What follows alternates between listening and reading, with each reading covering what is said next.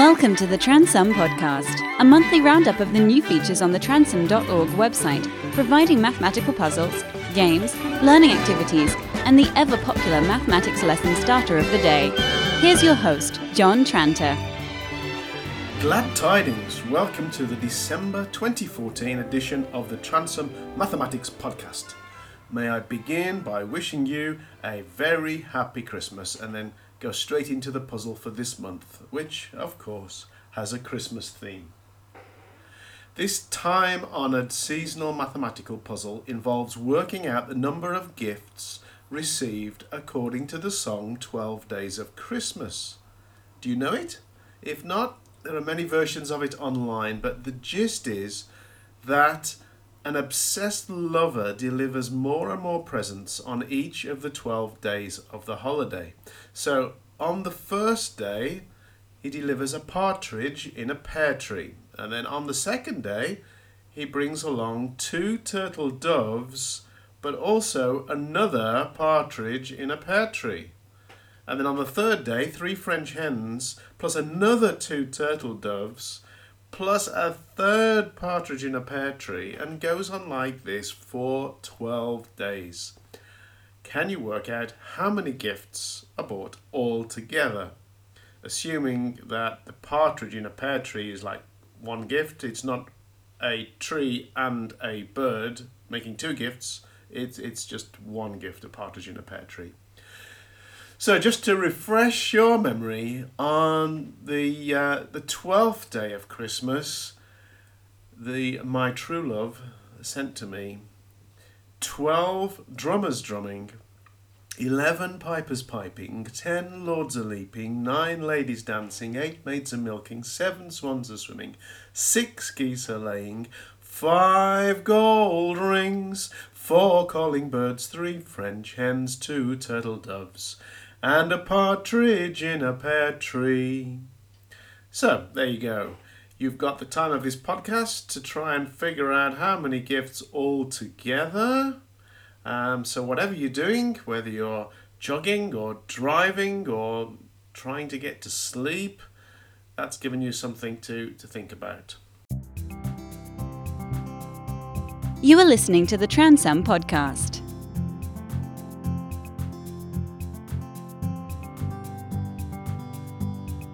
You can find Transum Mathematics at www.transum.org. So, if you like uh, Christmas maths or Christmas activities, there is a page on the Transum website linking to all sorts of Yuletide type activities. Last week, I received an email out of the blue from the Fox News and Business Network in New York. They were asking for permission to use a diagram that's on the Transum Mathematics website uh, in a forthcoming news program. But unfortunately, this sort of diagram was just for illustrative purposes only, and the numbers on it were just uh, made up numbers. So it seemed the time was right to gather some real data. And I would like to ask you if you wouldn't mind adding to the data yourself. I haven't told you the exact mathematical twist here because sort of that reveals itself at the end. But um, if you wouldn't mind, I would very much like you to do this eight question survey um, to add to the data that's already been collected. And if you're a teacher and you could get your pupils to answer online as well, that would be a real bonus. The, uh, the link is transum.org slash go slash question mark, then the word to, T-O, equals survey. So thank you in advance for contributing your data.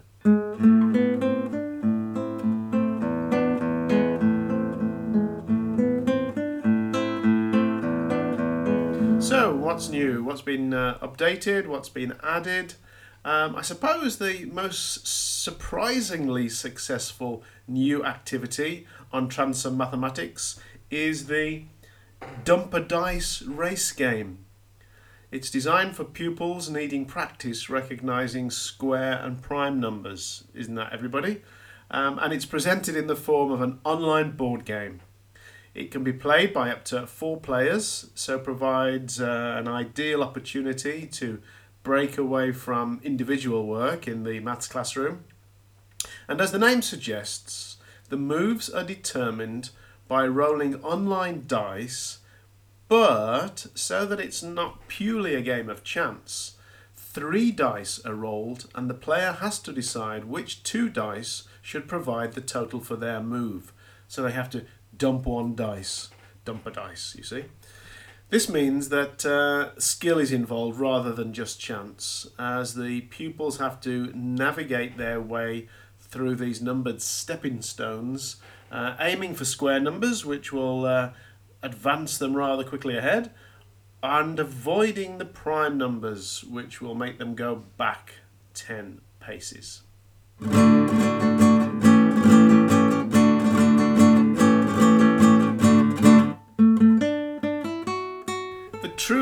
False activity was updated this month, and the updating process did reveal a couple of very interesting thoughts.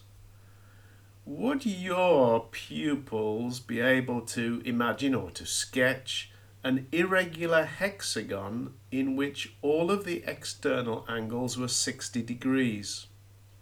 Can you picture it? Actually, when you see it, it's not so difficult. But uh, that's that was just an interesting thing that came out of that. Also, um, would they think that a semicircle had to have a diameter as one of its sides, or could a circle be cut into two semicircles with a sort of a wiggly line? You know, as long as the area of the two parts of the circle are the same, are they still called semicircles? Or does it have to be the sort of traditional uh, semicircle shape with one straight edge which is a diameter. Anyway, there's a couple of questions, um, but there's lots more at the true or false activity, which you can uh, look up on the, the Transum website. So, in addition to many other pages that were updated this month, um, a new one called Matchstick Patterns has been added. Um, and if you've been uh, teaching maths, for a while, you'll know the sort of sequences that can be generated using little matchstick patterns. So there's a an, uh, an online version of that, and uh, and in the next couple of days, um, a series of exercises on our algebraic fractions will be added. So please let me know if you've got any other suggestions of things that, that might be added to the site.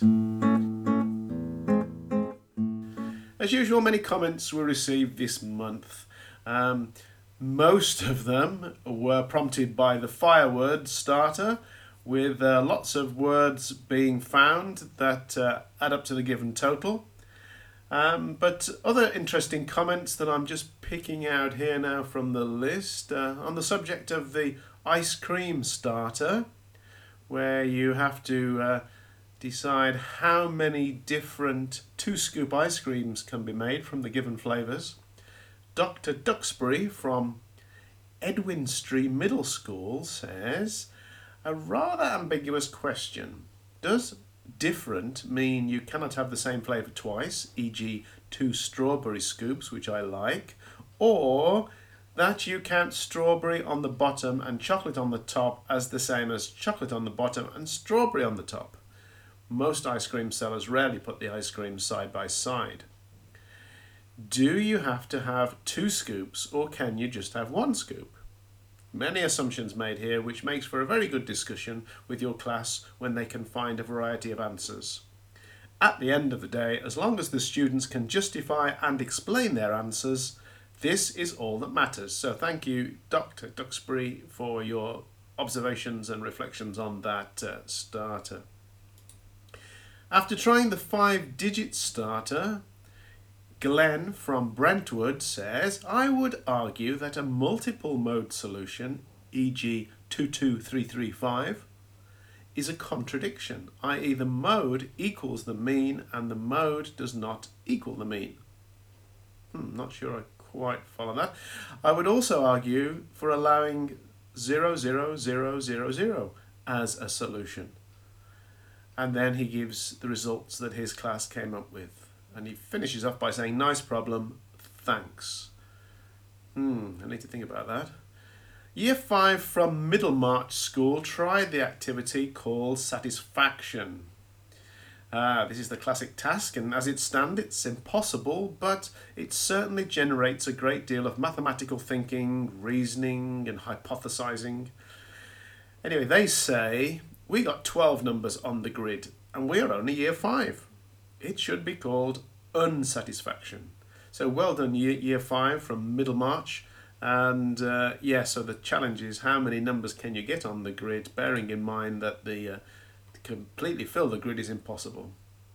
And can you justify that it's impossible? Can you prove that it's impossible? Um, that, that that's another challenge that can be associated with that. But of course, the pupil version, the interactive version of Satisfaction, allows you to select different column and row headings, and that is possible. So uh, maybe you'd prefer that sort of activity if you don't like the activities that are impossible. So finally, on the subject of the Wordles starter, JW from Luton says, Realised I could use this to prompt meaning of unfamiliar words and phrases, and maybe use the same idea to get the students to produce wall displays to help them in class and other students too.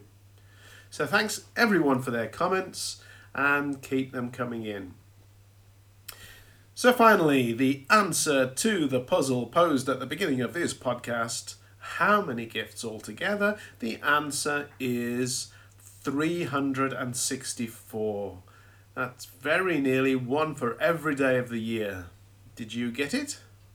If you would like to know how we got to that answer, here is a breakdown sung by Natalie Cole on her album The Magic of Christmas.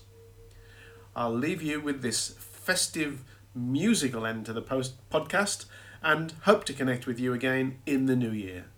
Merry Christmas. Yep, you guessed it. Twelve lords a leaping.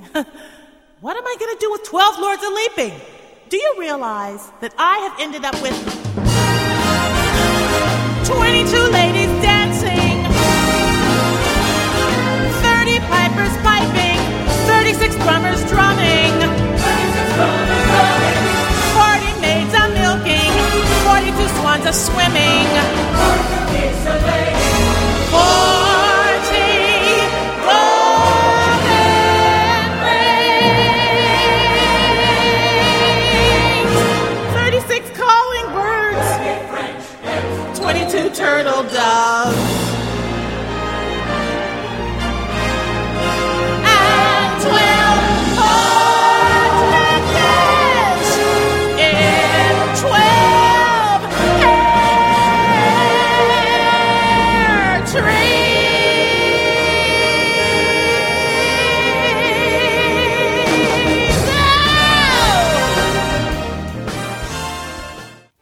for downloading and listening to the Transum podcast. You can find the website at www.transum.org, where you're welcome to use all of the activities absolutely free. Or jump in with both feet and become a Transum subscriber.